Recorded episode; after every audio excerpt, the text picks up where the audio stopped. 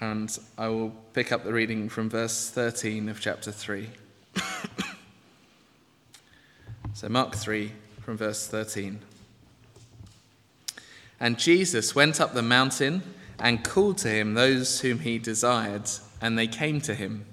And he appointed twelve, whom he named apostles, so that they might be with him, and he might send them out to preach and have authority to cast out demons. He appointed the twelve Simon, to whom he gave the name Peter, James, the son of Zebedee, and John, the brother of James to whom he gave the name Boanerges, that is, sons of thunder, Andrew and Philip and Bartholomew, and Matthew and Thomas, and James the son of Alphaeus, and Thaddeus and Simon the Zealot, and Judas Iscariot, who betrayed him. Then he went home, and the crowd gathered again, so that they could not even eat. And when his family heard it, they went out to seize him for they were saying, He is out of his mind. And the scribes who came down from Jerusalem were saying, He is possessed by Beelzebul, and by the prince of demons he casts out the demons. And he called them to him and said to them in parables, How can Satan cast out Satan? If a kingdom is divided against itself, that kingdom cannot stand. And if a house is divided against itself, that house will not be able to stand. And if Satan has risen up against himself and is divided, he cannot stand, but is coming to an end. But no one can enter a strong man's house and plunder his goods unless he first binds the strong man. Then indeed he may plunder his house. Truly I say to you, all sins will be forgiven the children of man, and whatever blasphemies they utter. But whoever blasphemes against the Holy Spirit never has forgiveness, but is guilty of an eternal sin. For they were saying, He has an unclean spirit. And his mother and his brothers came, and standing outside, they sent him and called him. And a crowd was sitting around him, and they said to him, your mother and your brothers are outside seeking you. And he answered them, Who are my brother and my mother? Sorry, my mother and my brothers. And looking about at those who sat around him, he said, Here are my mother and my brothers. For whoever does the will of God, he is my brother and sister and mother.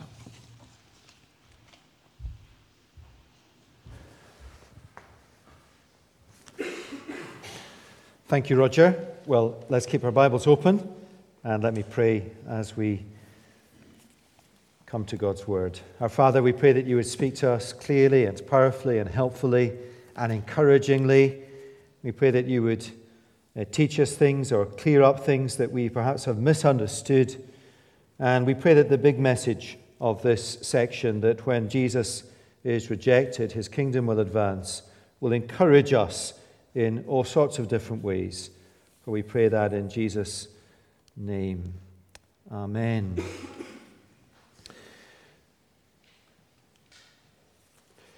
Now, at this point in Mark's Gospel, what would be ringing in our ears if we had time to read the sections before is the rejection of Jesus by the Jewish religious uh, leaders.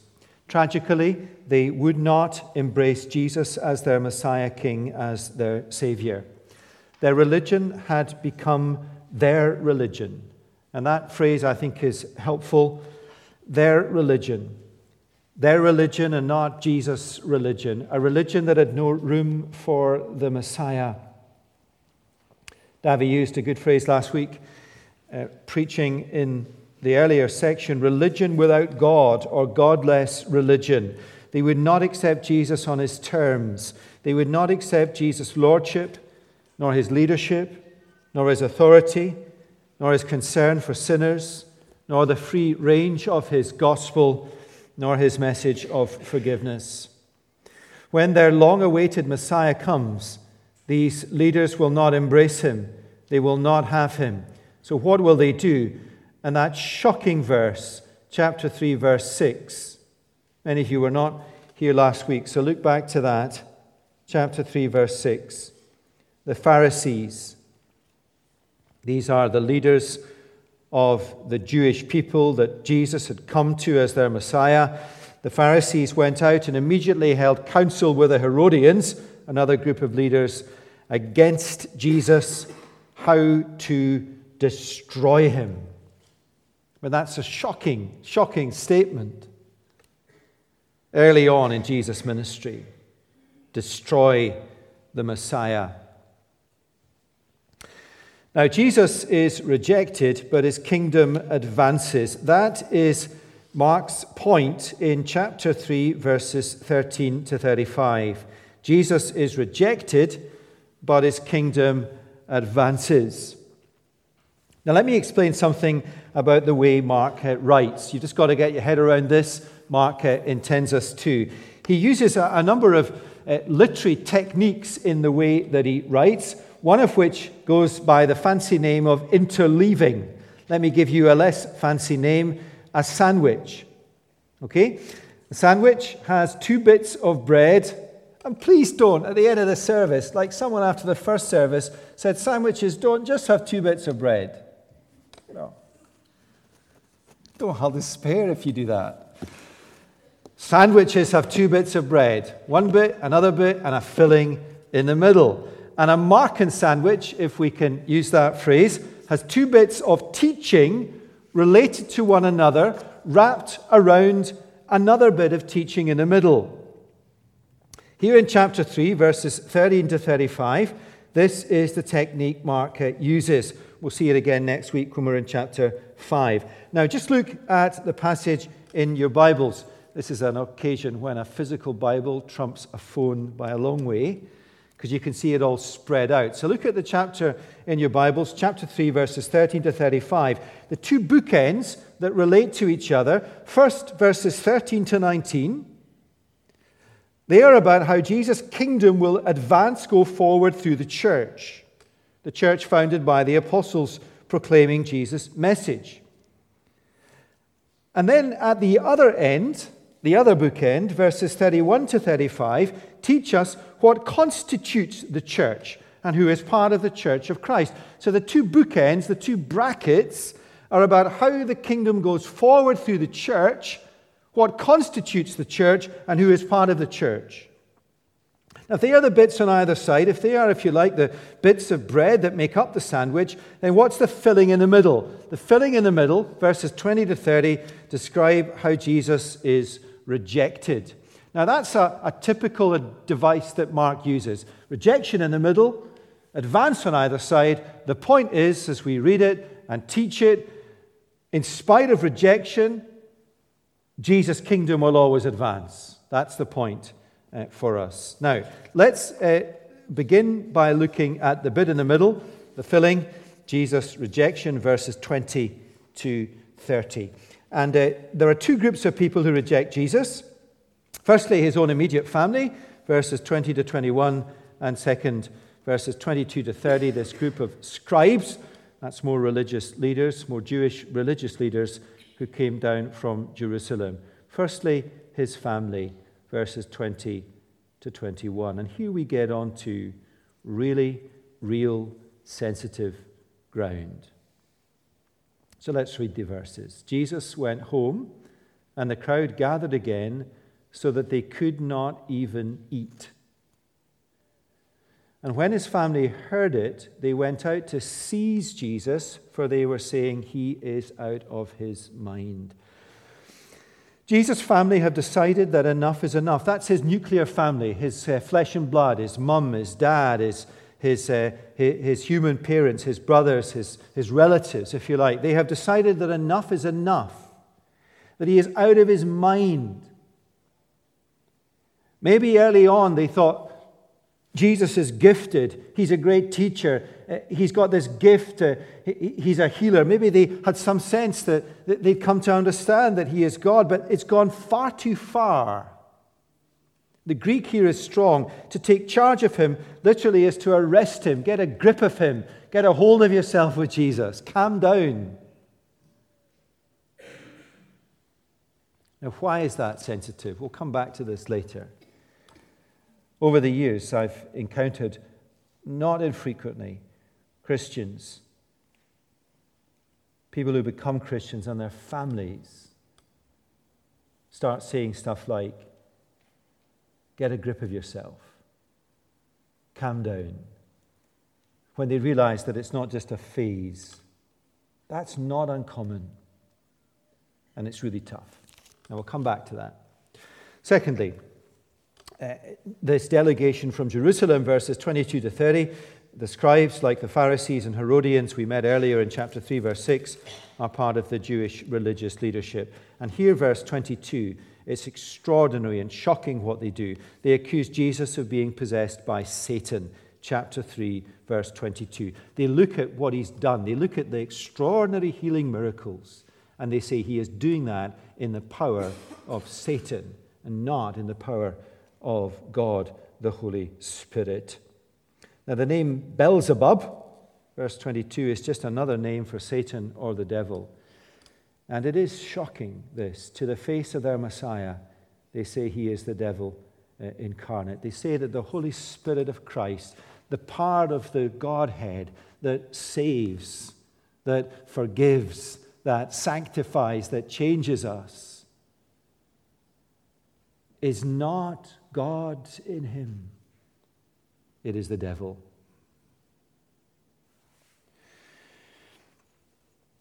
Now, we've seen, and the apostles do this too, how Jesus responds to hostility by directing questions at his opponents. It is striking here that Jesus doesn't shout at them, he doesn't rile at them, he doesn't perform some miracle in their face to silence them.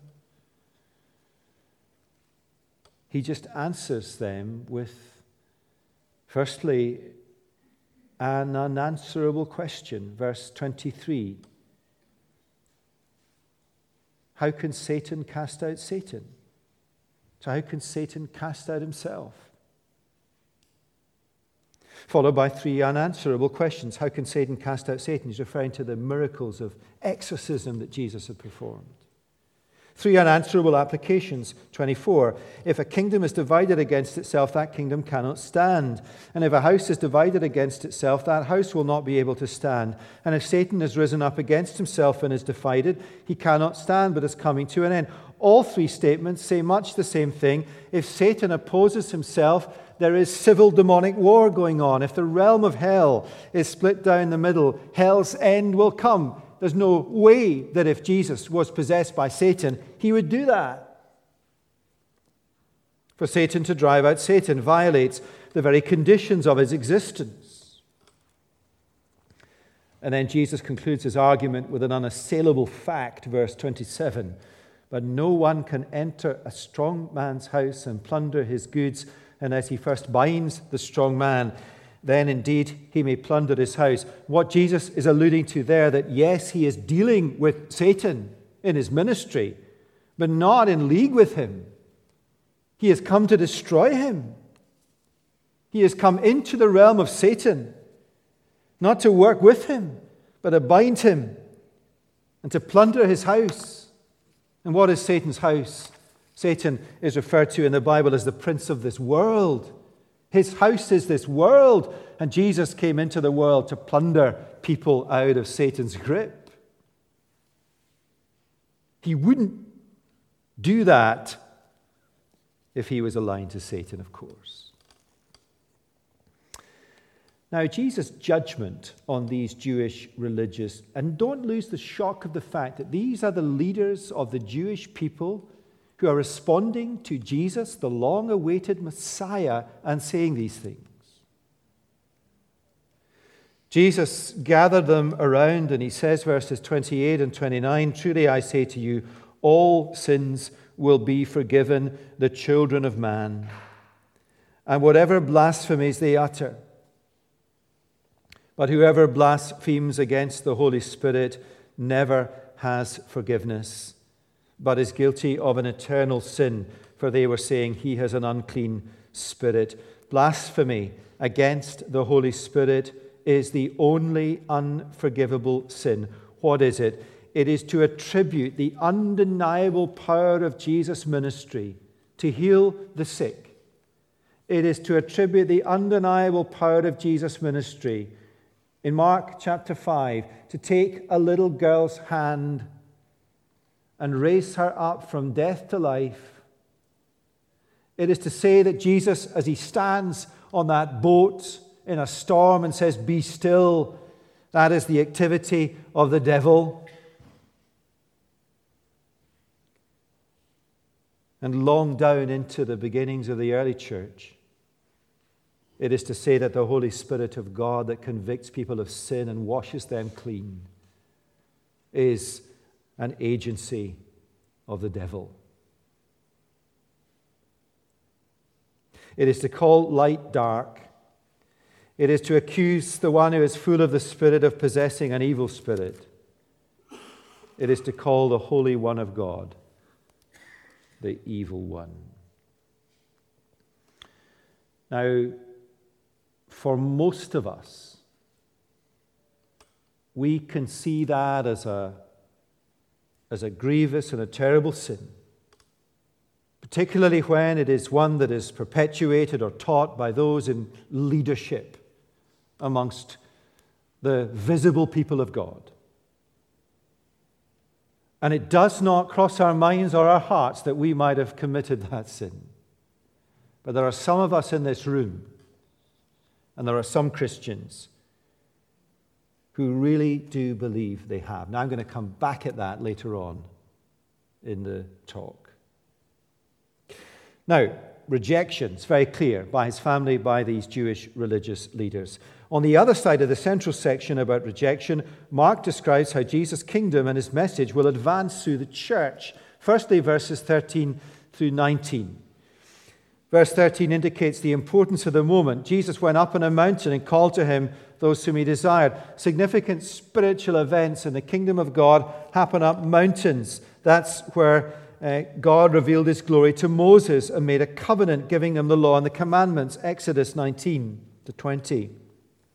Later in uh, Mark's gospel, Jesus will take Peter, James, and John up a mountain to reveal his glory. So something big is going on here, and the church, verse 14, is to be founded on the ministry of the apostles who will proclaim Jesus' message to the world. See what he's saying here? He's rejected. He's rejected by the leaders of the Jewish people. He's rejected by those he has come to be their Messiah. And so his message will go forward through the universal church, founded on the ministry of the apostles, who will do what? They will preach. He appointed them so that they might be with him through his own ministry, and that he might send them out to preach the gospel and have authority to cast out demons. Jesus gives them ability to drive out demons and perform other miracles to establish their authority. They have, like Jesus, a foundational authoritative ministry. And then verses 16 to 19, he lists the 12 apostles.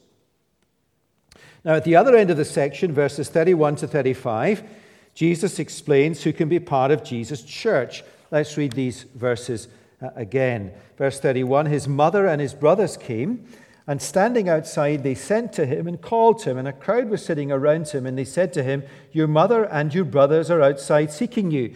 It's very normal uh, eyewitness stuff. Your mum, your dad, and your brothers are outside, and they're looking for you, Jesus.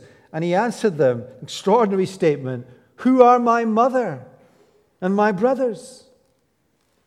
and looking around at those who sat around him, sat at his feet, sat at the feet of the teacher, listening to the Lord Jesus, he said, Here are my mother and my brothers, for whoever does the will of God, he is my brother and sister and mother. Now, while the teachers of the law, these scribes, were guilty of an unforgivable sin, it was not true of Jesus' family.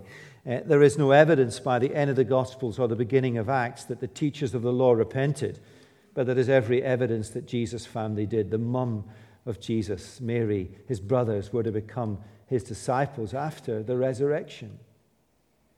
And yet, a reminder will remain, and it's important that we mark this. Family relationships give no natural right to office in the Church of Christ. The new family of God is not according to flesh and blood, nor race or culture or background. It is no longer about being born a Jew or born to the right parents.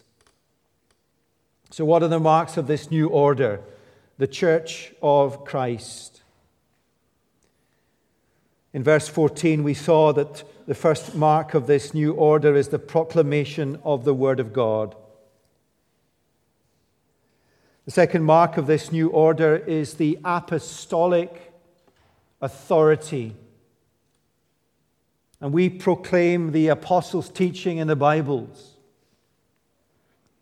And the other mark of the new family of God, the other end of the passage, the right hand bookend, is people sitting around the feet of Jesus, the teacher, listening to his words. And therein is a wonderful picture of what is a real true living church that bears the family resemblance of Jesus' church, where there is the preaching of God's word and where people sit and listen and obey God's word. Proclamation of the gospel, obedience to the gospel. And it might be happening right now as the gospel is proclaimed. Repent and believe as we come to the Lord's table. Someone is converted. That's what this is saying. Or all of us sit around God's word. We listen, as it were, at Jesus' feet and we learn and we grow as Christians. It's all very practical.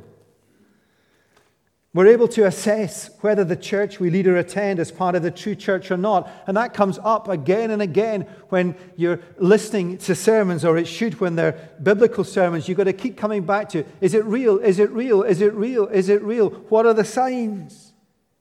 The signs cannot be counterfeited. Is the gospel faithfully proclaimed from the lectern? Do the people of God revel in the proclamation of the gospel and submit to its rule and authorities? Such are the marks of the living church. We've always got to ask ourselves the question are we doing that faithfully? Am I listening? Am I obeying? Jesus is rejected, but his kingdom advances. Now, I hope I've persuaded you that that is the point that Mark is making in chapter 3, verses 13 to 35. Jesus is rejected, but his kingdom advances. Let me draw out some implications and applications of that. The first big implication is how big Jesus is. He is the supreme authority. If in the end someone rejects Jesus, he will reject them. In the end. The supreme authority and power is with Jesus. Again and again throughout history, the church is under pressure, the true and living church of Christ. But the flame never dies. The church grows. Let me draw out three applications. Firstly, to us as individuals. I said earlier, and I want to come back to this, that sometimes when people become Christians, they experience rejection by their own families. And I could give you a dozen examples of that. Some of which might well be in this room. I have a friend who is a, a minister who was studying law, I think, at Oxford University. And he was gifted, he was able. And he was, I think, over New Year at one of his mates' houses. And he quietly said to his mates' parents, I'm not going to actually do law in the end, I'm going to be a minister. And one of them laughed at him and the other one said, What a waste. Or a family. Someone goes off to uni, say, or whatever, and they become a Christian. And the family are okay for a time because it's, they think, just a passing phase. But it doesn't pass. In fact, it grows stronger. And the holiday times are pretty tense. Now, in God's goodness and grace, very often it leads to people coming to faith in the end. But not always. I think this is more particularly seen where there are cultural reasons why conversion to Christ means that somebody is, is cut off. Yesterday, in the funeral we had yesterday, uh, one of the consequences of one of the people who died becoming a Christian was cutting off from certain family members. Now, that's very real and hard, and it might be true for someone here. Your Christmas might have been tough. What does Jesus say to you? What Jesus says is that you have brothers and sisters in a living church. You have people who love you and who are your brothers and sisters. That's why God gave us the church, amongst many other reasons, to be a household, to be a family. Many of us have the great joy and privilege of families where there is love, where there are other Christians. And just to say, families where there aren't Christians can be wonderfully loving families too. But not everyone in this room does. But everyone in this room is invited to be part of a living church family and there is no better place to belong. I guess the second application individually to this is that when we engage in evangelism, when we speak to people about the Lord Jesus, people we know in our course, or people we know at work, or people we know in our neighbors, or even in our families, often they say no and there is rejection. And what does Jesus say to us? Look, I understand rejection is just par for the course when it comes to me and my gospel and my, my message. It, look, look, there's nothing unusual. Look, look, look all over the gospels, but also look over the wall and see how the gospel goes forward. In chapter 6, he will tell us, Look, I know that you're sharing your faith with that person, but if they say no, just leave it and move on. Speak to somebody else. Let me give you an application on a national scale. Right across the UK, and I'm not talking about denominations or institutions, right? it's much more complex than that, but just look at the church, the landscape in Europe or in, in, in Britain, in the UK the church, the church, much of the church is saying no to Jesus on his terms. It will not have his authority. It will not have his gospel. It will not sit at the feet of Jesus in his words in the Bible and do what he says. And there comes a point, and maybe we are at or past that point in Europe, where Jesus says, Enough is enough and his judgment comes against the visible church. But what else happens? The church, new churches spring up everywhere. Church plants, normal. The church grows. A whole generation of young people come to faith. The baton is passed on. People who will sit at the feet of Jesus to dominate the world this we'll see, I pray and believe, and history is on our side, and Jesus' promise is on the side, his side of history. This will lead to the next major expansion or movement of the gospel. But it's awfully hard when you're in the middle of it. Now, that's the big take home from today. Jesus is rejected, but his kingdom will go forward. Jesus is rejected, but his kingdom will go forward. I encourage you to apply that prayerfully, personally, more widely, and then globally in your minds. Now, I want to come back in the last few minutes to the matter of the unforgivable sin, blasphemy against the Holy Spirit. Over the years in ministry, I have had contact with a number of people who are afraid they have committed this unforgivable sin. And without breaching any confidences, when I um, have the privilege of pastoring or caring for these people, we're not talking one discussion, one conversation, one meeting. We're talking months and months and months and months as people battle through this issue. Let me read with us the verses again 28 to 30. Truly I say to you, all sins will be forgiven the children of man and whatever blasphemies they utter, but whoever blasphemes against the Holy Spirit never has forgiveness, but is guilty of an eternal sin.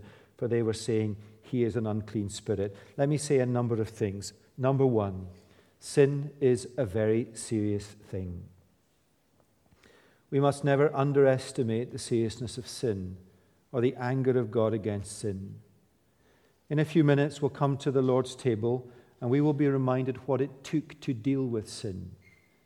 God's Messiah King, the eternal Son of God, nailed to a cross to deal with human sin. Second, I want you to register in your minds verse 28 before getting to verse 29. Read with me verse 28 again. Truly I say to you, or listen carefully to what I am going to say. All sins will be forgiven the children of man and who, whatever blasphemies they utter. Jesus came not to leave us in confusion. He did not come that we might be fearful. He did not come to leave us in the fear of unforgiven sin. One of the wonderful things about the fact that our forgiveness and our salvation is entirely due to God's grace, we bring nothing to this table. All we do is cling to the cross of Christ. Salvation by grace alone, through Christ's death alone. One of the implications of the gospel of grace is we can have full assurance of forgiveness. Jesus really did mean us to read Romans 8 and believe it. There is therefore now no condemnation for those who are in Christ. Jesus rejoiced when Wesley wrote his hymn, And can it be that I should gain an interest in the Saviour's blood? No condemnation now I dread, Jesus, and all in him is mine. Or that other great hymn, Matchless grace has made the treasure of Christ mine. You have peace with God through our Lord Jesus Christ. What is the unforgivable sin? It is to attribute the undeniable power of Jesus' ministry to the influence and control of demonic forces. It is to see the light and call it darkness. It is to accuse the one who is full of the Spirit of possessing an evil spirit. John the Baptist said, I baptize you with water, but Jesus will baptize you with the Holy Spirit. And it is to say that no, he does not he brings evil. That's what it's saying. It's a shocking thing to believe about Jesus. And if you feel the shock of that, even in a tiny way, if you feel that your conscience is disturbed, that someone could even think that or say that, then you have not committed that sin. Look at these teachers from Jerusalem in verse 22. Are they troubled in their conscience? Are they contrite? Are they anxious? No. If you think you have committed this unforgivable sin or might have, and you are contrite or anxious, then you have not committed that sin. You know, when people speak to me about this, when they're struggling with this, they are anxious, they are contrite, they are anxious, and they are contrite. And the first thing I'm able to say to them in your anxiety, in your fear, in your contrition, that is the Holy Spirit convicting you not that you have blasphemed Him, but you understand sin.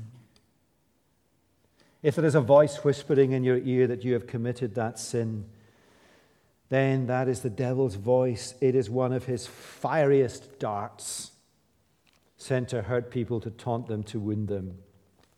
Let me say this fourthly.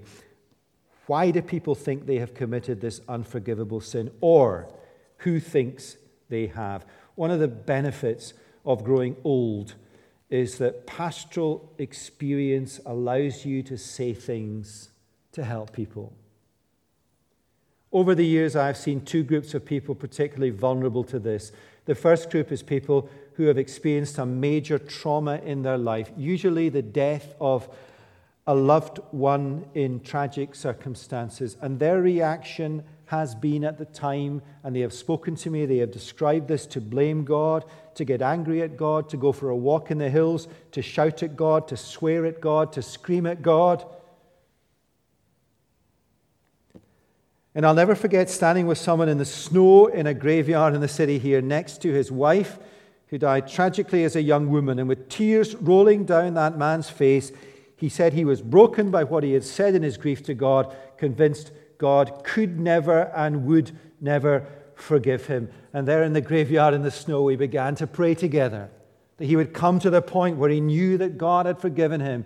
And over the months, over the years, he did. And he would love to stand up here. I can picture him. I'd love to tell you his name. Some of you might know him. And he would say, I am forgiven. The second group of people who suffer or who believe they have committed this sin are people who suffer from certain forms of depressive or related illness.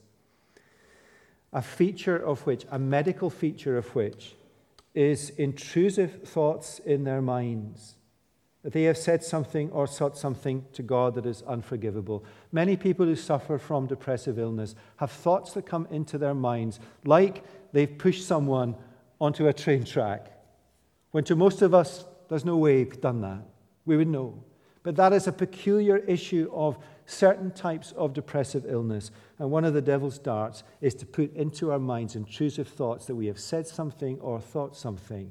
That is very, very common for people who suffer from these illnesses. And they become paralyzed with fear that they really did think that, or that they really did say that, or that they would wake up one night and find themselves out loud blaspheming against the Holy Spirit. Now, let me encourage you that's illness. That is not blasphemy against the Holy Spirit. And if that is you, let the Lord Jesus take away your fear. Pray that these intrusive thoughts would go. Seek medical and other care, and they will get better. But they may never entirely go. And even if they don't go, you have no cause to be afraid, for you have not committed the unforgivable sin. Let me encourage you to talk to someone if you are anxious about this. Remember, you're in a family where people love you. And come to Jesus and rest in him. And let him give you assurance in your soul that you are forgiven.